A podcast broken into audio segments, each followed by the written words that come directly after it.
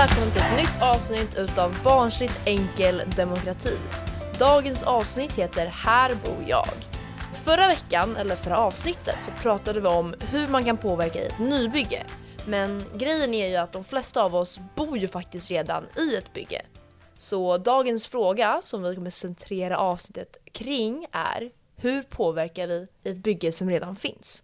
Så, bredvid mig har jag ju då som vanligt Moa. och jag heter Astrid förresten. Hej Moa! Hej. Idag så kommer vi att träffa Sofia från Hyresrättsföreningen. Är det något speciellt som du tycker att vi ska fråga henne om idag? Oj, oj, oj. Alltså jag vet inte, jag är inte jätteinsatt i Hyresgästföreningen för jag har aldrig bott i en hyresrätt. Mm. Jag eh, har bott i bostadsrätt och eh, hus. Ja, jag också. Har vi någon koll på vad Hyresrättsföreningen faktiskt gör? Jag tror att vi har kommit fram till att vi inte har det. Nej men, men, vet, men det Hyresgästföreningen gör, det är väl typ att de lagar saker, de eh, gör så här, eh, fixar grejer, byter fönster och...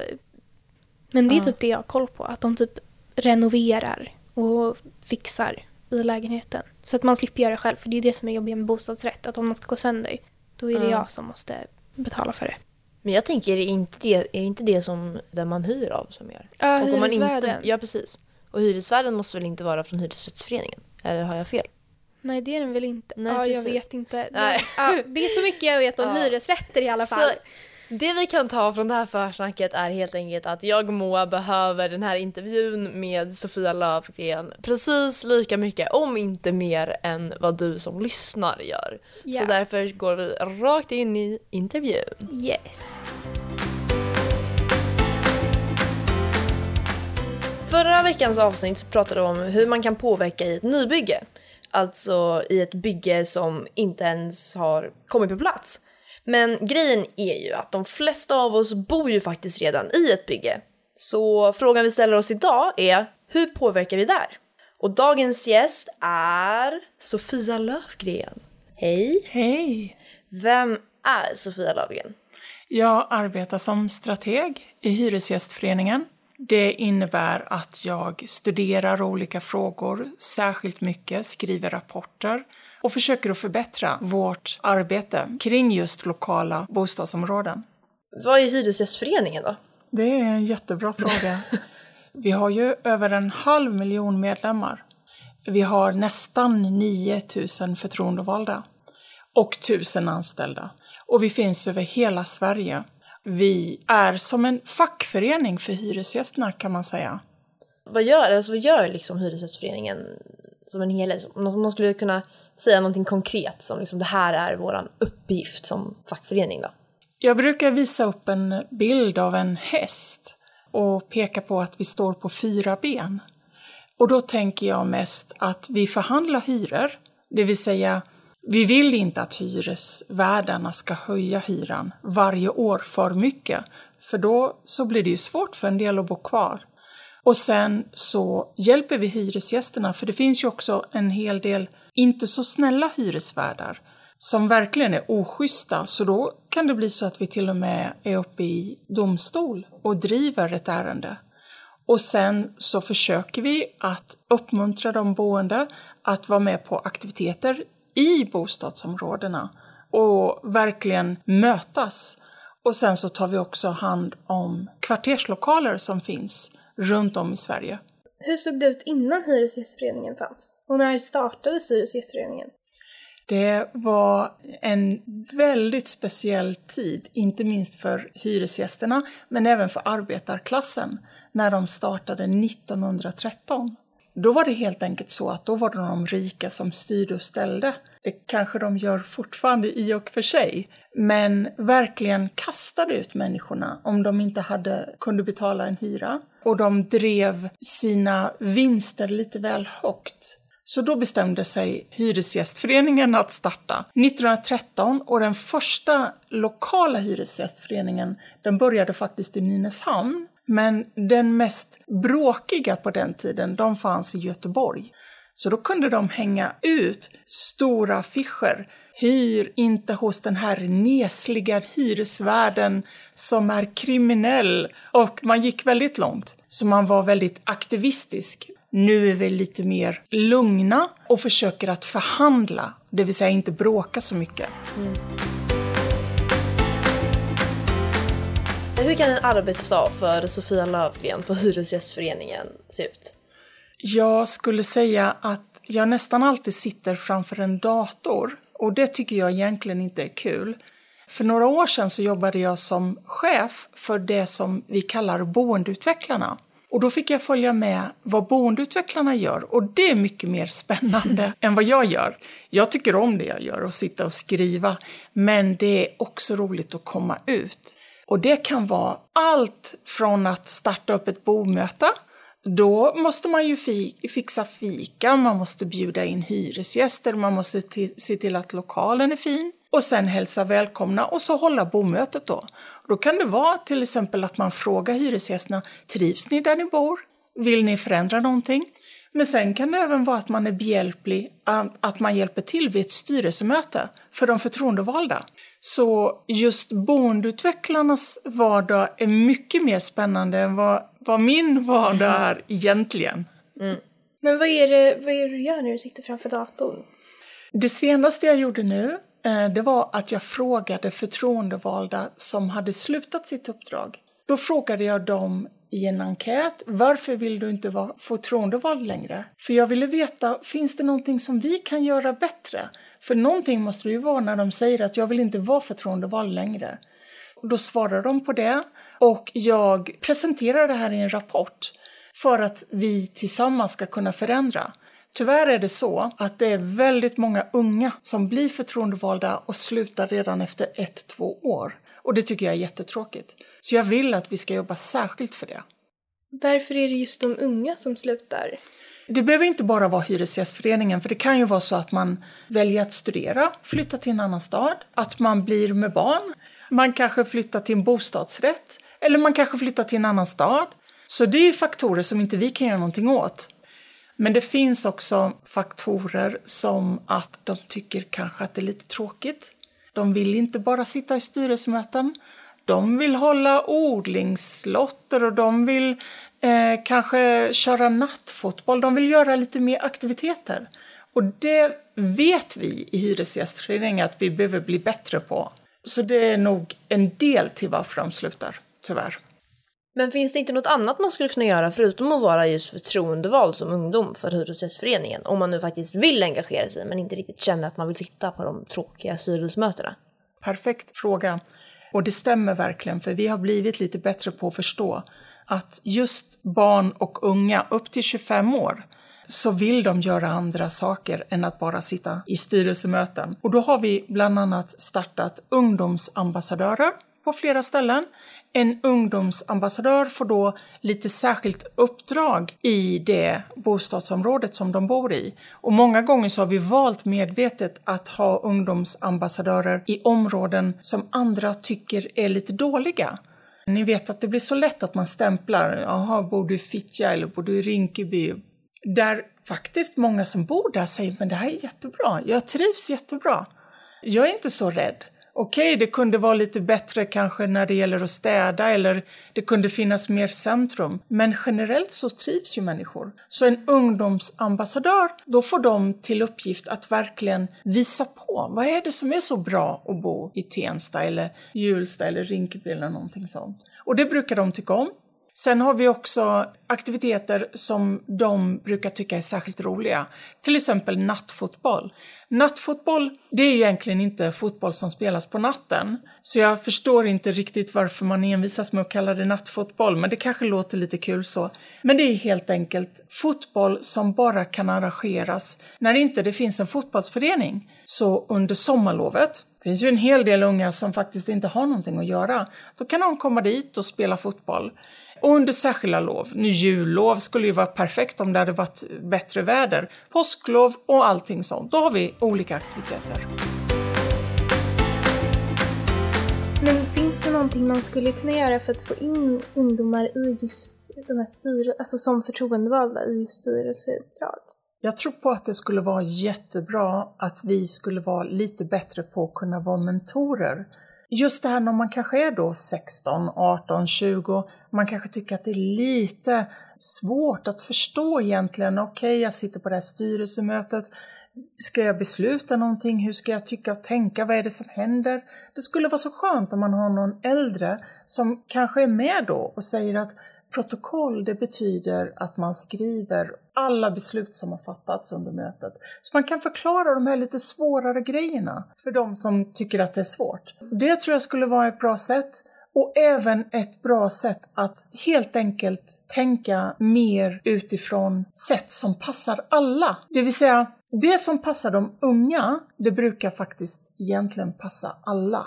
Ett bra exempel det är att generellt så är det ingen människa, inte heller vuxna, som klarar av att sitta koncentrerat och lyssna och tänka i en timme.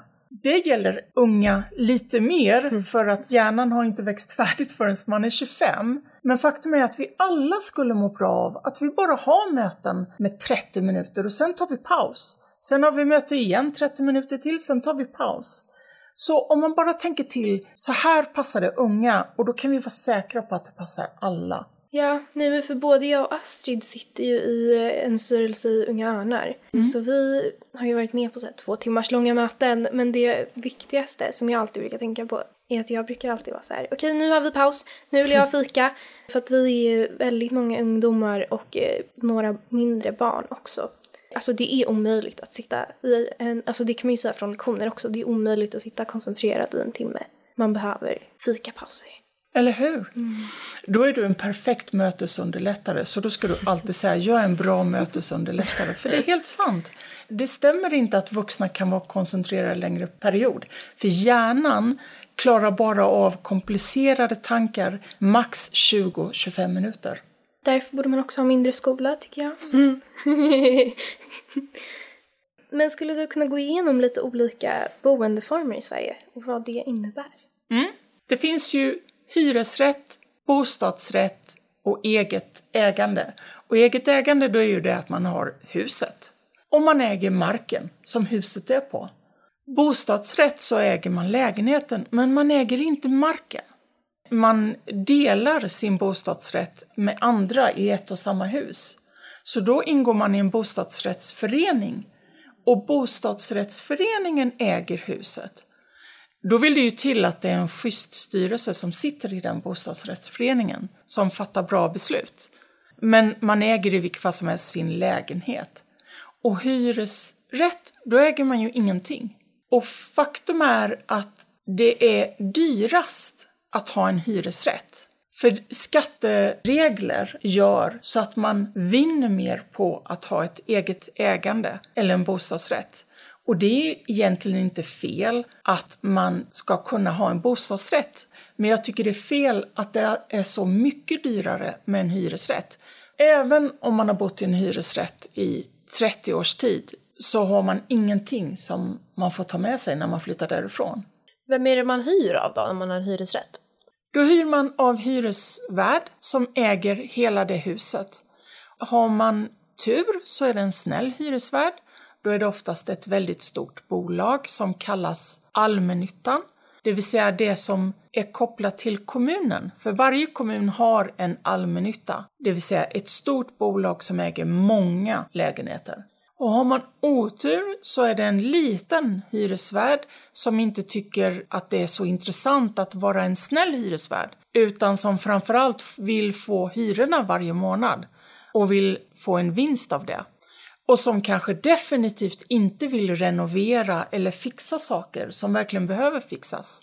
Ni vet, tänk er att man bor i en hyresrätt och den är full av vägglöss och toaletten funkar inte och du har inte ens ett källarförråd, för det har inte hyresvärden hjälpt dig med.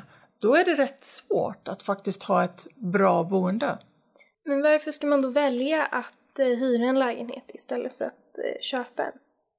Det finns människor som väljer, men i dagens situation så är det nog så att väldigt många tvingas att ha en hyresrätt. Om man är ny i Sverige eller om man inte tjänar så bra pengar.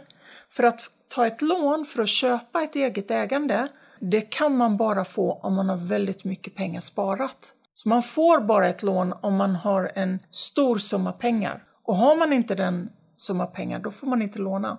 Så det betyder att om man ska ha, ett, ha en egen lägenhet, så även om det är billigare i längden, så är det dyrare i stunden. Och att en hyresrätt är så att man måste betala en liten del många gånger. Men när man köper måste man ha mycket pengar på en gång. Väldigt klokt. Okej. Apropå det där med att när man har en hyresrätt så är det ofta, eller det kan hända att man har en dålig hyresvärd och att det finns vägglöss och andra problem med lägenheter.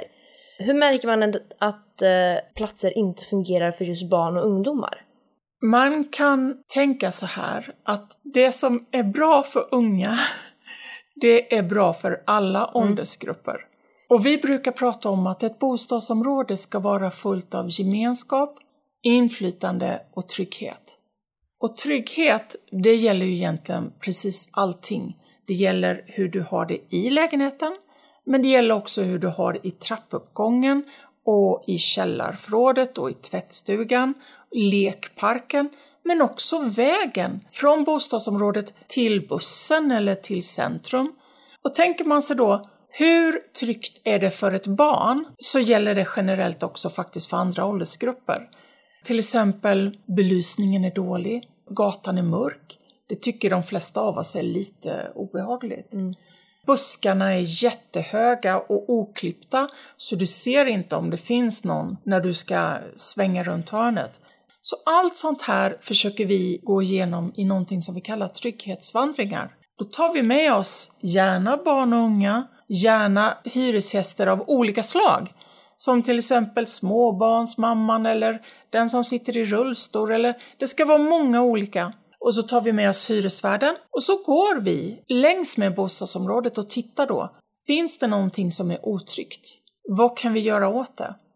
Men är det bara hyresrätter eh, som kan vara dåliga för barn och unga? Eller är det samma sak med bostadsrätter eller eh, villor? Nej, jag skulle nog säga det som är bra för barn och unga och därmed alla andra skulle vara en gemenskap och en trygghet. Och det behöver ju inte finnas ens i ett villaområde. Det kan ju vara väldigt otryggt. Det kan ju vara grannar som bråkar med varandra. Det kan vara någon stressad och dålig pappa som kör skitfort genom bostadsområdet varje morgon. Alltså det kan ju vara många faktorer som egentligen skapar otrygghet och då är det ju inte bra för barn. Så därför är det egentligen jätteviktigt att man försöker att jobba med det och hittills så tror jag det vanligaste det är att man jobbar i någonting som heter grannsamverkan. Problemet då, det är att man patrullerar längs med bostadsområdet och så tittar man efter eventuella kriminella. Men då tänker man ju inte på att de som bor i bostadsområdet också kanske beter sig fel. Det blir det här vi och dem, ni vet. Och nu ska vi hitta alla farliga unga killar i hu- hoodies. De ska vi titta efter. Men inte efter pappan som racear varje morgon vid bostadsområdet. Precis. Ja, nej men det blir ju jättefel. Ja. När ni eh, så här, tar hand om ett bostadsområde eller om ni ska förändra det, hur ser ni till så att det funkar för barn? Vi försöker nu att bli bättre på att prata med barn och unga. För jag skulle absolut inte påstå att vi är experter på det. Nu är det ju så perfekt att barnkonventionen är ju lag. Och det betyder ju, eller det ska betyda, att barn och unga har också rätt att ha åsikter om stadsutveckling och bostadsområdesförändringar. Det är lite det som generellt alla har varit dåliga på. Man pratar inte med barn och unga. Och det tror jag beror mest på för att man kanske behöver tänka till lite extra. Det går inte bara att ha ett vanligt möte och så slår man upp en stor planritning och så säger man så här ska vi göra med den här förändringen och det blir jättebra, förstår ni alla? Det går inte riktigt utan då måste man tänka till. Och det har vi testat li lite olika varianter och jag tror att vi kommer bli ännu bättre på det nästa år. Hur ska ni bli bättre på det? Till exempel, tänk om vi tar med oss barn och unga i en trygghetsvandring och bara har dem och så får de leda oss. Så får de bestämma, ja, jag brukar gå så här när jag går till skolan, men där tycker jag är lite jobbigt att gå förbi eftersom. Och så får de liksom berätta på deras villkor. Det blir mycket, mycket bättre då. Hur kommer det sig att ni inte gör så redan nu? Jag tror att eh, främst man tänker ja men det blir så krångligt och så måste vi göra det här speciellt för barnen och vad ska vi göra med det när vi får in det och vem ska lyssna på oss? Men som sagt var, barnkonventionen är ju lag nu. Så det blir väldigt svårt för kommunen att säga nej det är inte så intressant vad ni säger, vad barnen tycker. Hur ska man kunna säga så? Det är inte ointresse, det tror jag inte, utan det är just det här att man bara tänker åh vad svårt det verkar. Men det är inte svårt. Mm. Får du ofta frågor eh, som rör just barn och unga? Jag får eh, tyvärr inte särskilt ofta frågor som rör barn och unga, men däremot så skapar jag egna, som det här förslaget nu där jag sitter och försöker ge förslag på hur vi kan ta med barn och unga i våra trygghetsvandringar, i våra stadsutvecklingspromenader, i allt det. Så inte bara jag, men det finns en grupp som jobbar speciellt med det för att vi vill öka mångfalden. Mm. Men hur är det, är det med frågor från barn och unga då? Är det någonting ni får? Nej, det skulle jag inte påstå, men däremot så försöker vi särskilt att äh, samarbeta med Unga Örnar. är ju en förening mm. som vi jobbar en hel del med. Vi ingår bland annat i ett nätverk som heter Folkkraft och där har vi verkligen sagt att det är ett, viktigt, ett av de viktigaste fokusen, det är att få med mer unga. För det är ju faktiskt ni som ska ta över. Mm. Så det, skulle, det är så konstigt att utesluta den gruppen som måste leva med de besluten som jag och, och vi vuxna fattar, utan att få vara med alls. Och sen försöker vi också även att samverka med fotbollsföreningar och andra föreningar som finns i bostadsområdet som oftast har jättebra koll på alla barn och unga. Söker ni aktivt efter åsikter och synpunkter från barn och unga? Nej, jag, det tycker inte jag. Kanske det finns någon annan representant som skulle säga att ja, vi gör det. Jag tycker inte det. Jag tycker att vi behöver bli bättre. Det är bra nog att vi pratar med Unga Örnar och andra. Vi har även haft uh, unga anställda vissa somrar, men vi behöver bli ännu bättre. Mm. Vilka saker kan vara viktiga att tänka på och vilka problem kan man stöta på när det handlar om just barnfrågor, eller barn och ungas frågor i bostadsområden? Som till exempel det fysiska eh, bostadsområdet, då tänker jag att vi har en metod som kallas placemaking det finns faktiskt inte riktigt bra ord på svenska, men det skulle kanske bli platssamverkan. Då handlar det om att man ska tänka till att varje område ska vara minst tio olika användningsområden. Så tänker vi till exempel en park. Tio olika grejer måste man kunna göra i en park. Man måste kunna sitta på bänkar och hänga. Man måste ha en lekpark. Ja, vad mer? Man måste kunna stavpromenera runt. Man måste kunna rasta hunden. Eh, man måste kunna gå och köpa någonting i en kiosk. Ja, nu kommer jag på fem. Mm. Så det är fem till. Om man skulle tänka till så, då tror jag man skulle göra varje område välbesökt. Och det i sig självt är jättestor trygghet. Det är viktigt för barn, det är viktigt för unga, det är viktigt för unga kvinnor, mm. det är viktigt för äldre kvinnor. För det är de två grupperna som oftast är mest oroliga. Mm. Och jag tänker att det blir nästan ännu viktigare idag när man lever i en global pandemi. Liksom. Om man inte ska lämna sitt område eller knappt sitt hus så blir det ju ännu viktigare att det faktiskt finns saker att göra där man bor. Mm. Så att man inte behöver resa till liksom, någon annans park. Så att det blir mer folk i den. Ja, exakt. Hur kan man i efterhand ändra ett område så att det bättre fungerar för barn och unga? Eller går det att ändra ett område i efterhand? Absolut. Jag tror på generellt mer färger. Mm. Det är faktiskt en pedagogisk grej också. Att ha mer färger hjälper barn att till exempel hitta hem lättare. Mm. Skulle hjälpa mig också, för jag kan vara lite virrig ibland. Men även att faktiskt ha lite mer färger och graffiti och konst av unga. Vi vet redan att om man bjuder in de hyresgästerna som finns att själva få göra saker i sitt bostadsområde, då är de mer omsorgs omsorgsfulla. Då går de inte runt och slänger skräp eller klottrar eller saboterar, sparkar ner en papperskorg. Så allt sånt som har med konst och kreativitet att göra, det är någonting som man efterhand definitivt kan ändra. Jag vet nu till exempel i Norrköping så finns det ett område som heter Klockaretorpet som är då sagt för att vara väldigt otryggt. Nu har man låtit ett, en grupp unga få vara med och konstdesigna papperskorgarna. Jag skulle mycket väl kunna tänka mig att om ett halvår, om vi håller koll, att de papperskorgarna kommer inte vara förstörda, de kommer inte vara äckliga, ni vet, där man bara slänger vad som helst. Människor kommer ta hand om dem. Så så borde vi kunna göra i efterhand, i, och det vinner ju hyresvärden på också. Det kostar jättemycket pengar att sanera klotter till exempel. Så det borde verkligen vara en insats som de bara, ja det här vill vi vara med om. Så sånt kan man göra. Och jag vet också att jag har kompisar som hade som sommarjobb, eh, jag vet inte vart de sommarjobbade, men någonstans i västerort, eh, Rinkeby, Tensta, någonstans där. Och deras sommarjobb var att dekorera en, en av de här tunnlarna som går, det är massa tunnlar liksom i där. Alla fick komma på ett eget motiv. Och så köpte de tallrikar från second hand-affärer eh, som de skulle krossa och sen skapa sina motiv i de här tunnlarna som mosaik. Och det var jätteuppskattat, åtminstone av min kompis som sommarjobbade. Um, och det drog ju liksom in jättemånga uh, ungdomar från liksom Västerort som fick, liksom, fick vara med och faktiskt dekorera. Och jag kan tänka mig att man kan göra samma sak i typ tunnelbaneuppgångar eller tunnelbanor liksom, i plattformen i tunnelbanorna i Stockholm. För de är ju redan fulla med konst. Även om man inte har någon aning om vem konstnären är, i alla fall inte jag. Och tänk då vad coolt att liksom ha sin egen konst på sin egen tunnelbanestation. Det är jättehäftigt.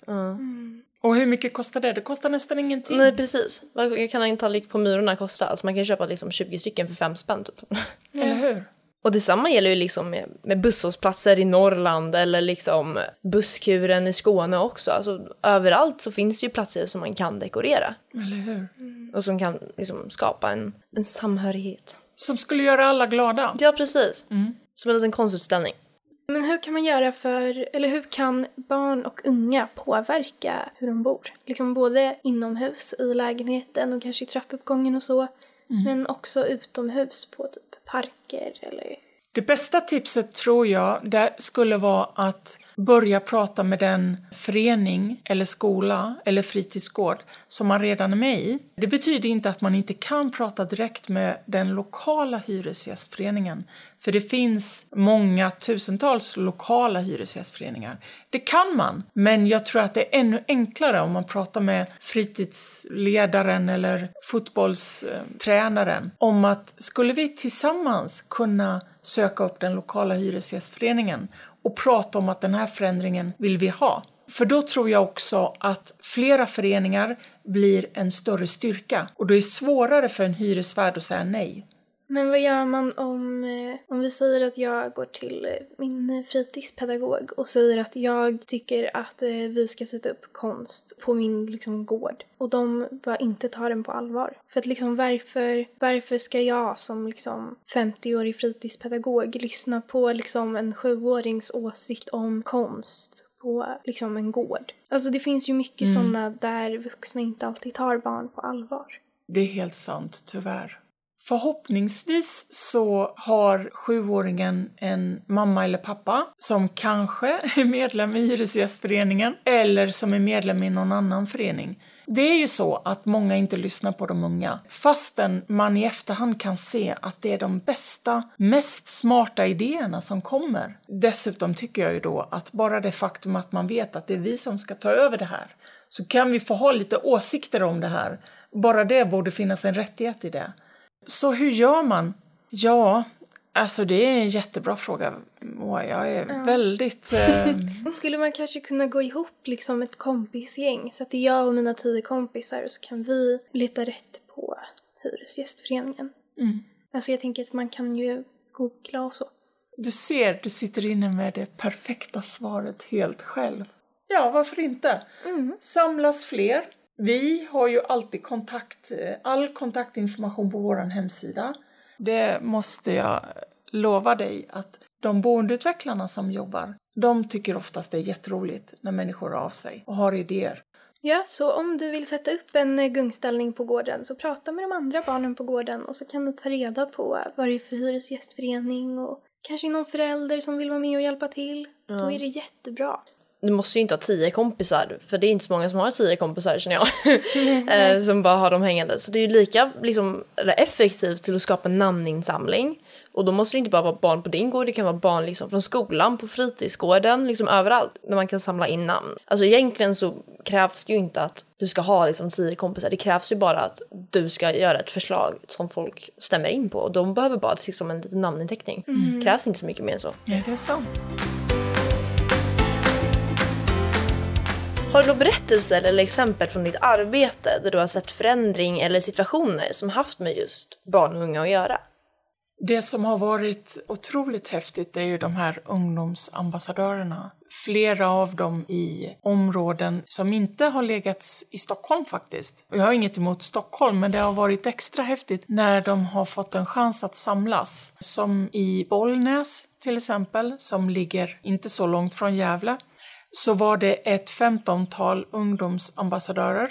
De fick en helt egen lokal. De fick en pengar att köpa möbler och sätta upp lite roliga tavlor. De fick pengar till att skaffa tv och eh, några spel, några datorer också. Och sen så har de börjat att träffas kontinuerligt och även att försöka få kontakt med Bollnäs kommun för att prata om saker som de tycker ska förändras. Samma har hänt även i Fagersta som ligger inte så långt från Västerås. Fagersta är en lite speciell situation för där finns det väldigt många små hyresvärdar och alla är inte riktigt så bra. Till exempel så upptäckte vi då att en del hyresvärdar hade inte ens ordnat så att alla lägenheter hade kylskåp. Och så kom det flyktingfamiljer och i många andra länder så är inte det en självklarhet att det finns kylskåp i hyresrätt. Tvärtom faktiskt. I de många länder så måste man köpa kylskåp och frys och ugn och allt det där. Mm. Och det hade inte hyresvärden brytt sig om att informera. Så var det flera familjer som desperat försökte hålla igång en vardag utan kylskåp. För de hade ju heller inte pengar så de bara kunde åka och köpa en. Mm. Och där var det också en hel del ungdomar som fick hjälp och stöd att samlas. Och de satte igång en jätteintensiv fotbollssommar. Jag vet inte, alla verkar älska fotboll. Jag gör inte det, men... Inte jag heller. Nej, inte jag heller, men... eh, Men jag vet att det är många som gör det, absolut. Det kanske är lätt på något sätt. Man bara träffas och så bara Ja. sparkar man på den där bollen. Det är inte så svårt liksom. Eh, När Hyresgästföreningen fick reda på det här så kontaktade vi hyresvärdarna och de visste ju att de, eller hyresvärden, han visste ju att han hade gjort fel. Så han ordnade ju det. Han tyckte bara att han hade rätt för att den första familjen som bodde där, som också var flyktingar, hade tagit med sig kylskåpet. För att de trodde ju att de på något sätt hade fått det. Så då var det ju inte hans fel. Och det var det ju liksom. Är det något du skulle vilja förändra som du tror skulle förbättra barns boendemiljö? Om hemska sakerna pågår inomhus så är det någonting jag skulle vilja förändra i så fall. Där att det skulle finnas trapphuslappar överallt i varje trapphus. Där det faktiskt finns telefonnummer där man kan ringa om man behöver hjälp. För det tror jag väldigt många skulle behöva. Som tvingas vittna våld hemma. Eller vara med om våld. Absolut. Smart. Men däremot förändra utomhus. Det behöver inte vara park, men det finns ett bra exempel. Det var ett gäng tjejer i Fittja som fick eh, Minecrafta, Fittja centrum. Helt fritt ge egna förslag. Minecraft är ju då eh, ett spel.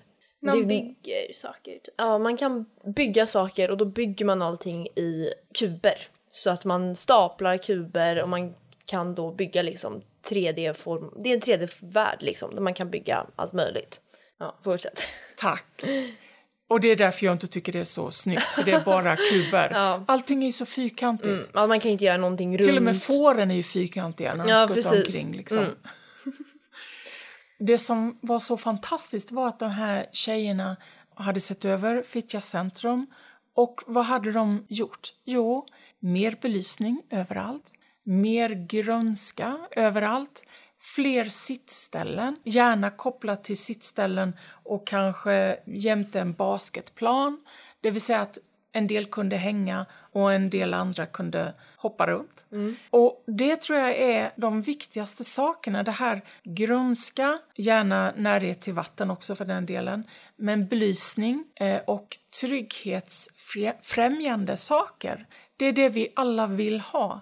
Och det är inte så svårt, så det är vad jag skulle vilja att vi alla tänkte till på. Ja, är det något, eh, något mer som du tycker är viktigt som vi inte har tagit upp än?